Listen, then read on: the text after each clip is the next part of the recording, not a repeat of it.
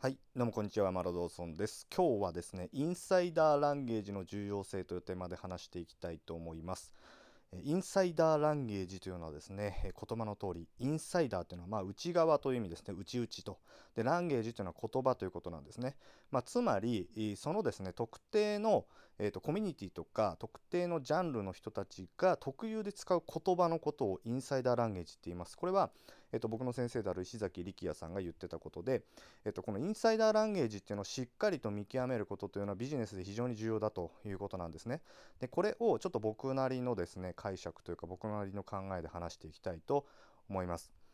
まずですね、ビジネスをやる上で最も重要なのは、ターゲットなんですね。ターゲットでリードとも言われるんですけど、リードっていうのは メルマガリストのことで、極端な話ですね、あなたが何か女性向けの何かビジネスをされてるとして、そのリードがですね、ターゲットが全部メルマガが全部男性だったらどうでしょうかということですよね。ほとんど買われることはないですね。例えばその男性の、恋人とか奥さんにちょっと買おうかなと思って女性の何か商品を買うことは稀にあったとしても、ほぼほぼありえないですよね。で、こういうことが往々にして、やってる方が いるんですよ。本当にターゲットが全然合ってないと。で、あともう一つあるのが、自分が勝手に、ベストだと思ってるターゲットを選択してしまってる人ってのもいるんですね。例えば自分はこれこれができるからこういうターゲットにしようって勝手に自分の知識ベースで決めるってことですね。でもそもそもそこ市場ないじゃんってことがあるんですよ。つまりなんていうんですか、自分はこういう人をターゲットにしたいって言って自分で希望で出してるんだけど、そもそもそんな人いないっていうことがあるんです。そんなの求められてないっていうことが本当にあるんですよ、往々にして。例えばですね、そうですね、極端な話、医者になりたいという人がいたとしますよね。医者になりたいという人がいたとして、いや自分は、医学部を出て、医者だと、自分は医者だと、よし、僕は医者のね、知識を教えたいから、医者に向けてコンテンツ配信しよう、YouTube 配信しようって言って、誰が習いに来るんですか？お医者さんが。お医者さん習いに来ないですよね。だって、お医者さんは勉強しに行く場所は、医学部だったりなんですよ。で、そういうふうにそもそも市場がないターゲットを設定してしまうとビジネスにならないですね。ビジネスというのは売り上げを上げられるかどうかっていうのはめちゃめちゃ重要なんですよ。趣味だったらいいですよ。趣味で別に自分の医療の知識をブログに書くとか別にいいと思いますけど、ビジネスというのは売り上げが立つという大前提で設計していくものであって、そこから外れているものはもはやビジネスとは言わないですね。趣味なんですよね、趣味。だから、ビジネスをやりたいんだったら確実に、ターゲットがいるところでビジネスをやらなきゃダメなんですね。自分がこういうターゲットにしたいって決めてやっちゃダメなんですよ。だからそういった時に、まずちゃんとターゲット設定するってめちゃめちゃ重要なんですね。そもそもそのターゲットってまずいるのかと、市場に。例えばお金を稼ぎたいっていう人ね、っていうのは市場にいますよね、たくさん。例えば、そうですね、転売をやりたいっていう人はやっぱり市場にいっぱいいるし、アフィリエイトやりたいっていう人はいっぱいいますよね。だけど例えば爪切りを売りたいっていう人っていないじゃないですか。ほんと極端な話。だからそういうことです。だからまず最もビジネスで大事なのはターゲット選定なんですね。これがずれてたらもう何やったってうまくいかないですね。だからその時にターゲットをですね見定めて、次にやることというのはターゲットがですね固有で使っている言葉というのを調べるのって結構大事なんですよね。これすごくよく分かりやすいのがですね、オタク用語ってあるじゃないですか、オタク用語。これって、よくツイッター界隈ではですね、オタクの方たちいっぱいいてね、その専門用語でやり取りしてるんですよ。で、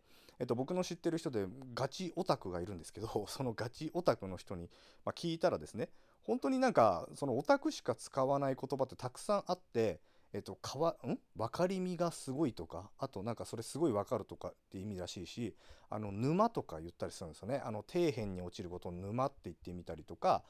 そもそも僕ら一般人が全然使わないような言語を使って、コミュニケーションを取ってるんですね。例えばよくパチンコ業界の方ではですね、パチンコをやる人たちの界隈ではですね、脳汁が出るって言ったりするんですよ。脳汁っていうのは脳に、快楽物質が出るんですね、大当たりすると。そういうのを脳汁が出たとかね。あとは大当たりした時に、ケツが浮くって言うんですよね。興奮してボンってお尻が浮くことをケツ浮くって言ったりするんですよね。だからこれってその特定のコミュニティとか特定のジャンルの人しか知らないじゃないですか。だからそういう言葉をですね、使うことによってもうラポールが築かれるって考え方なんですね。例えば、さっきのオタクの業界の中でね、何か売りたいと、あなたがねオタクをターゲットにして何か商品を売りたいって言った時に、じゃあフィギュアの商品売りたいって言った時に、オタクの人たちが使ってる言葉を文章に散りばめると、その読んでる人は、あ、この人自分のことめっちゃ分かってくれるって思うんですね。だから言葉ってめちゃめちゃ重要なんですよ。単語一個一個ってめちゃめちゃ重要で、このターゲットに合わせて使う言葉って変えなきゃいけないですね。例えば、すごくこうビジネス的な話になるとですよ、僕の先生の石崎力也さんのターゲットっていうのは、本人も言ってるんで言ってもいいと思うんですけど、年商3000万以上だっつってるんですね。年収3000万以上、年商1億以上って言ってるんですよ。で、この方たちに、をターゲットにしてるときに使う言葉として、マーケティングオートメーションっていう言葉を使ってるんですね。これは、よく B2B とかで使われる言葉であって、ある程度ビジネスに詳しい人であれば、すぐ分かる言葉なんです。だけど、僕のターゲットというのはそこまで高くないんですよ。年収で1000万前後なんですね。500万から1500万ぐらいの間、高いと2000万ぐらいのレンジなんですけど、その人たちが僕のターゲットなんです。で、この人たちっていうのはマーケティングオートメーションっていうよりも自動化って使うんですね。言葉を自動化ってみんな言うんですよ。だから全く同じなんですよ。マーケティングオートメーションってマーケティングを自動化するってことですよね、日本語に変えると。でも同じ意味なんですけど、僕のターゲットの人は自動化したい、自動化するっていう言葉をめちゃめちゃ使うし、おそらく石崎さんのターゲットの人たちはマーケティングオートメーションという言葉を使うんですね。これはターゲットによって全く同じ意味なのに、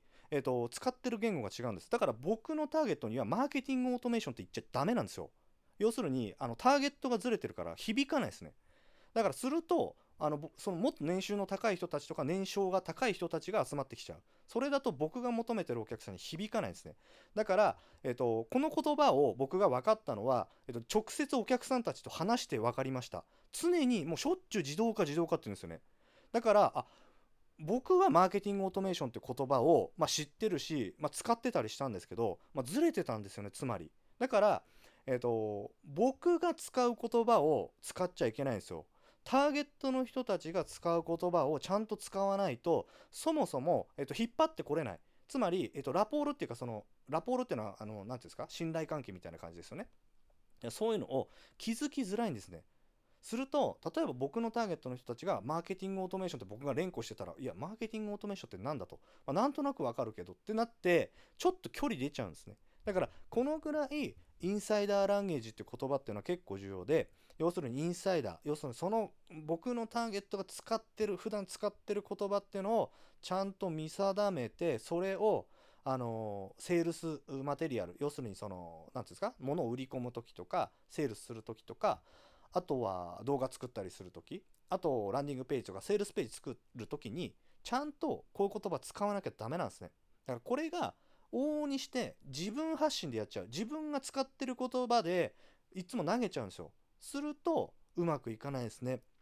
だから思ってる以上にこの、インサイダーランゲージっていうのは結構重要で、これを調べるときにやっぱ一番おすすめなのは直接話すことですね。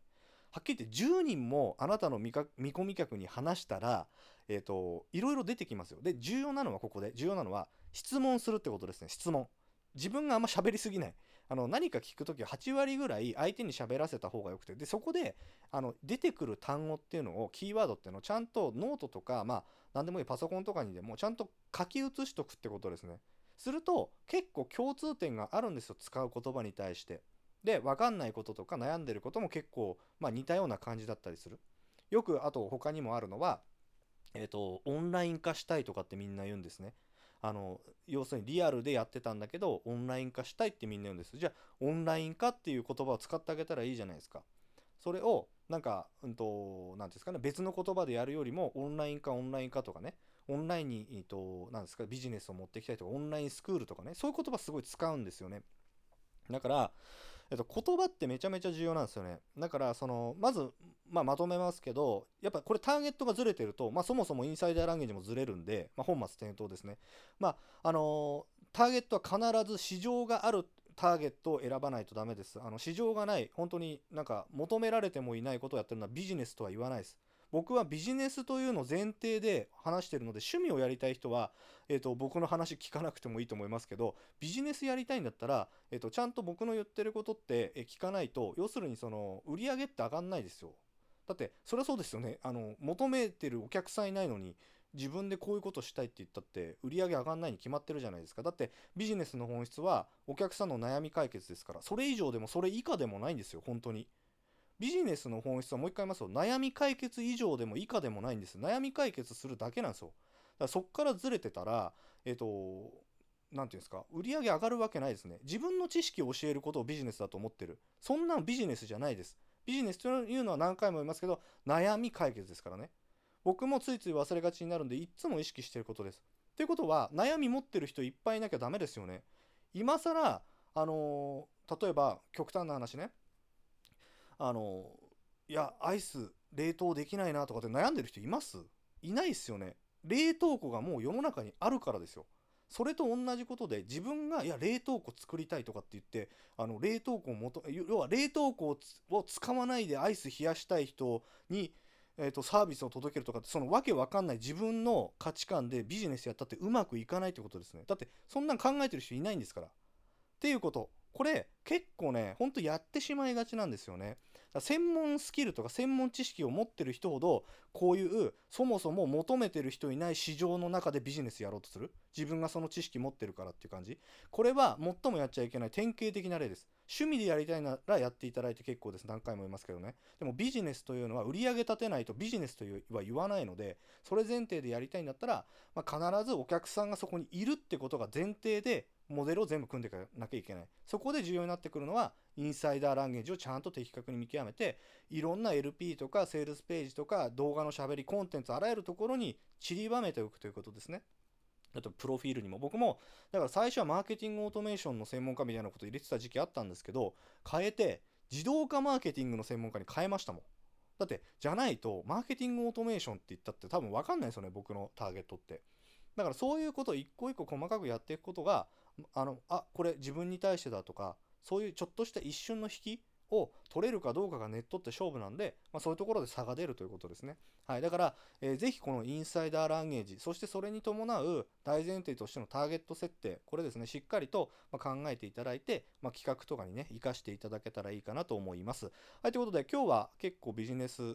的な話が中心になりましたけども、かなり大事なことだと思いますので、ぜひね、今一度考えて、で、周りの見込み客にね、アンケートとか、実際Zoomで話したりして、情報収集してみてください。はい、それでは以上になります。